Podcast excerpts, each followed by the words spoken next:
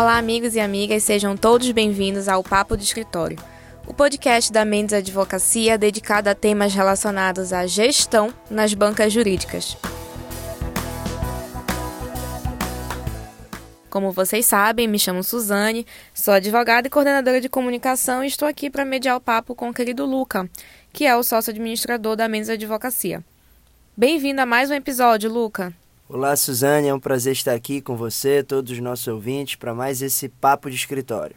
Bom, pessoal, recentemente nós estávamos em uma reunião lá no escritório com um cliente do, do ramo de exportação e que chegou até nós com um determinado problema para resolver. Aí participou da reunião um advogado tributarista, aí depois um da área societária, o sócio da área trabalhista também foi chamado. E logo após a reunião, quando estávamos de fato discutindo o caso e como iríamos resolver o problema daquele cliente, vimos o quanto hoje a nossa atuação é totalmente interdependente e multidisciplinar. E é uma, é uma reflexão interessante de se fazer, Luca, principalmente para quem atua para pessoas jurídicas. O cliente não chega com a gente e diz: Ah, eu tenho um problema de direito tributário.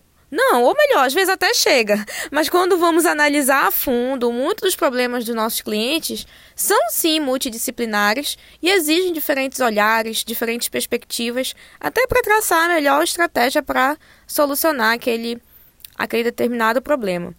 E eu quero compartilhar essa reflexão aqui hoje, Luca, e te ouvir sobre o tema, o que pensas sobre isso e essa interdisciplinariedade tanto entre as áreas do direito, como entre diversas áreas do conhecimento, até como já tivemos oportunidade de falar várias vezes aqui no, no Papo de Escritório.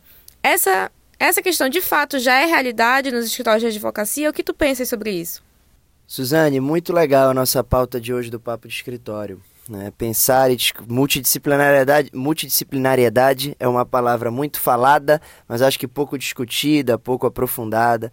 E é muito bacana a gente falar um pouquinho disso e você me perguntar sobre se já é uma realidade nos escritórios de advocacia, sim. Entendo que sim.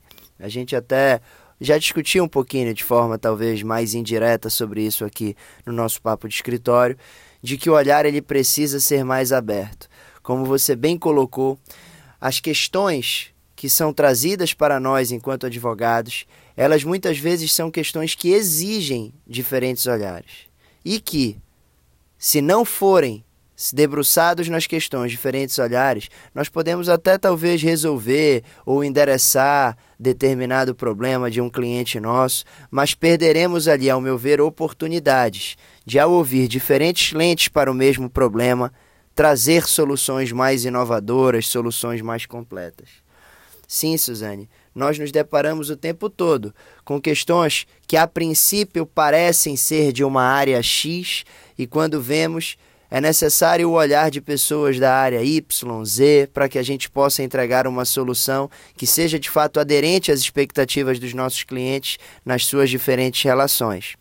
É importante a gente frisar que cada vez mais a gente precisa entender que falar e essas separações nos nossos escritórios enquanto áreas muito bem definidas, como se fossem quase silos engessados, passam a não fazer sentido.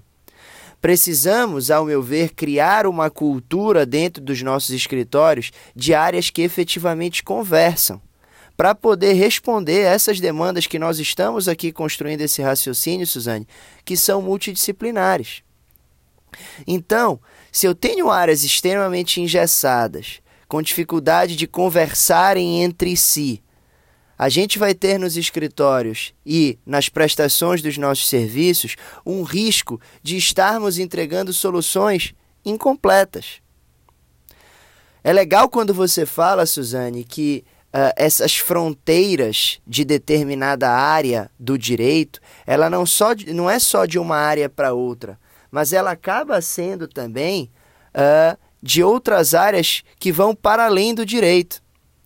Doutora Brenda, outro dia, num manda áudio, discutia a importância do controlador jurídico e de, olhando nessa perspectiva disciplinar e nas demandas e desafios das bancas jurídicas, ter na estrutura, e já demos o exemplo até lá da Mendes Advocacia, ter em nossa estrutura pessoas de outras áreas do conhecimento, sejam engenheiros, gestores, executivos dentro do escritório. É legal colocar que essas pessoas, elas irão contribuir para os desafios da organização, mas podem contribuir também em discussões, em debates estratégicos, para que nós possamos, enquanto banca, falar um pouco mais a linguagem do empresário, se somos, por exemplo, uma banca uh, mais focada em empresas, em organizações. Para que possamos entender, por exemplo, aspectos quantitativos da prestação de serviço e entender quais serão, por exemplo, as repercussões a nível quantitativo, a nível uh, mesmo de resultado financeiro uh, para um cliente de uma decisão jurídica tomada da forma X ou Y.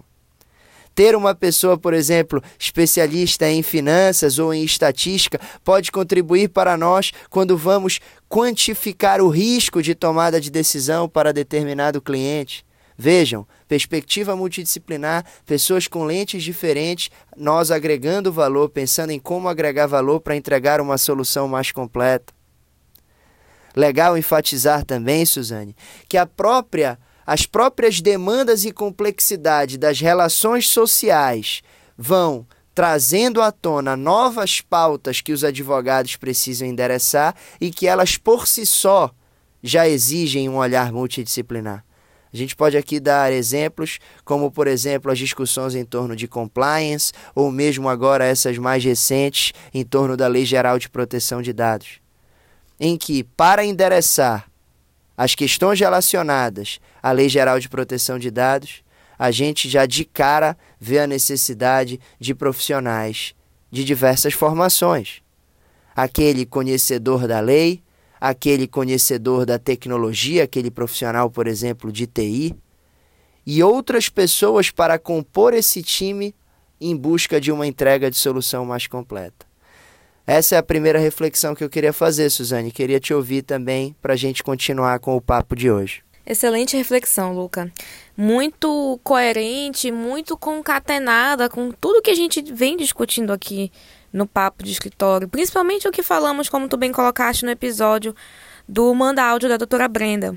E Luca, queria te instigar agora a gente, para a gente ter aqui uma lente mais objetiva, um cunho mais prático.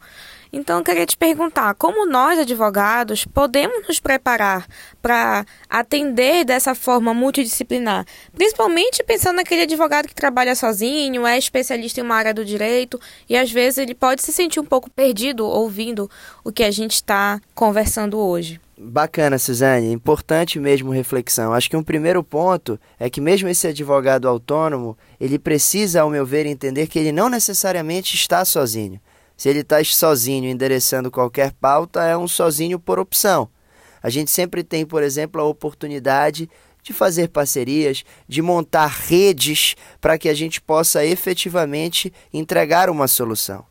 Então eu acredito que um primeiro momento, Suzane, é um momento importante quando a gente enxerga a importância muitas vezes de soluções multidisciplinares, de nós, enquanto advogados, compreendermos que muitas vezes nós não conseguiremos abraçar o mundo sozinho que nós não conseguiremos algumas vezes entregar a solução mais completa porque o problema exige um olhar multidisciplinar e a gente tem um olhar fragmentado, um olhar seja de uma especialidade X ou seja um olhar que advém de um background Y, de experiências Z. Então, acho que essa humildade é muito importante, de um cunho prático aqui, de nós termos a sensibilidade para fazer a identificação de em algum momento, não, preciso me aproximar, uh, seja dentro do escritório, seja através de parcerias, porque aqui é uma questão que exige um olhar multidisciplinar. Acho que esse é um primeiro ponto, Suzane.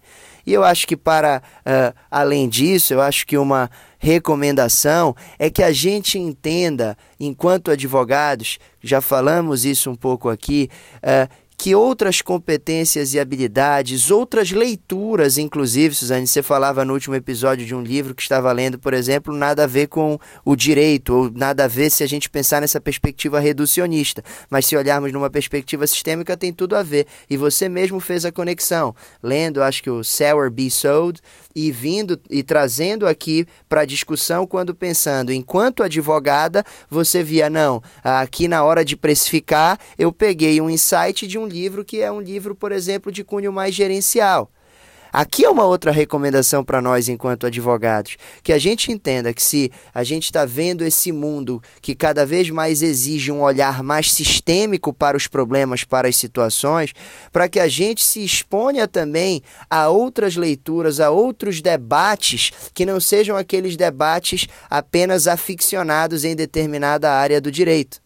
Isso pode ser feito através de leituras, como bem coloquei, de cursos e outras coisas mais, para que a gente possa apresentar ao mercado também esse olhar um pouco mais aberto, essa lente mais sistêmica, que, digo a vocês, ao meu ver, é muito importante para que a gente, inclusive, tenha este primeiro ponto que citei da sensibilidade para falar e falar: não, opa, pera lá, acho que aqui eu preciso de algo mais.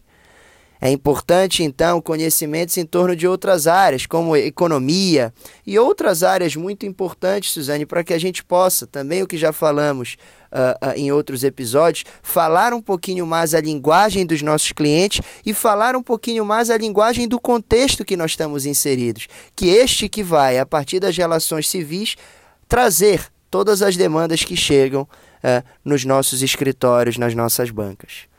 Suzane, eu queria te agradecer muito pela oportunidade do papo de hoje, da gente ter construído aí em torno dessa pauta tão importante e me coloco aqui à disposição. Luca, muito obrigada pela participação mais uma vez e pela fala sempre muito enriquecedora. Bom, pessoal, estamos chegando ao fim do episódio de hoje e aproveito para lembrar que todos vocês que estão nos ouvindo podem mandar sugestões de temas ou perguntas nos nossos e-mails ou redes sociais que estão logo abaixo na descrição do episódio. E eu aguardo vocês semana que vem. Até mais!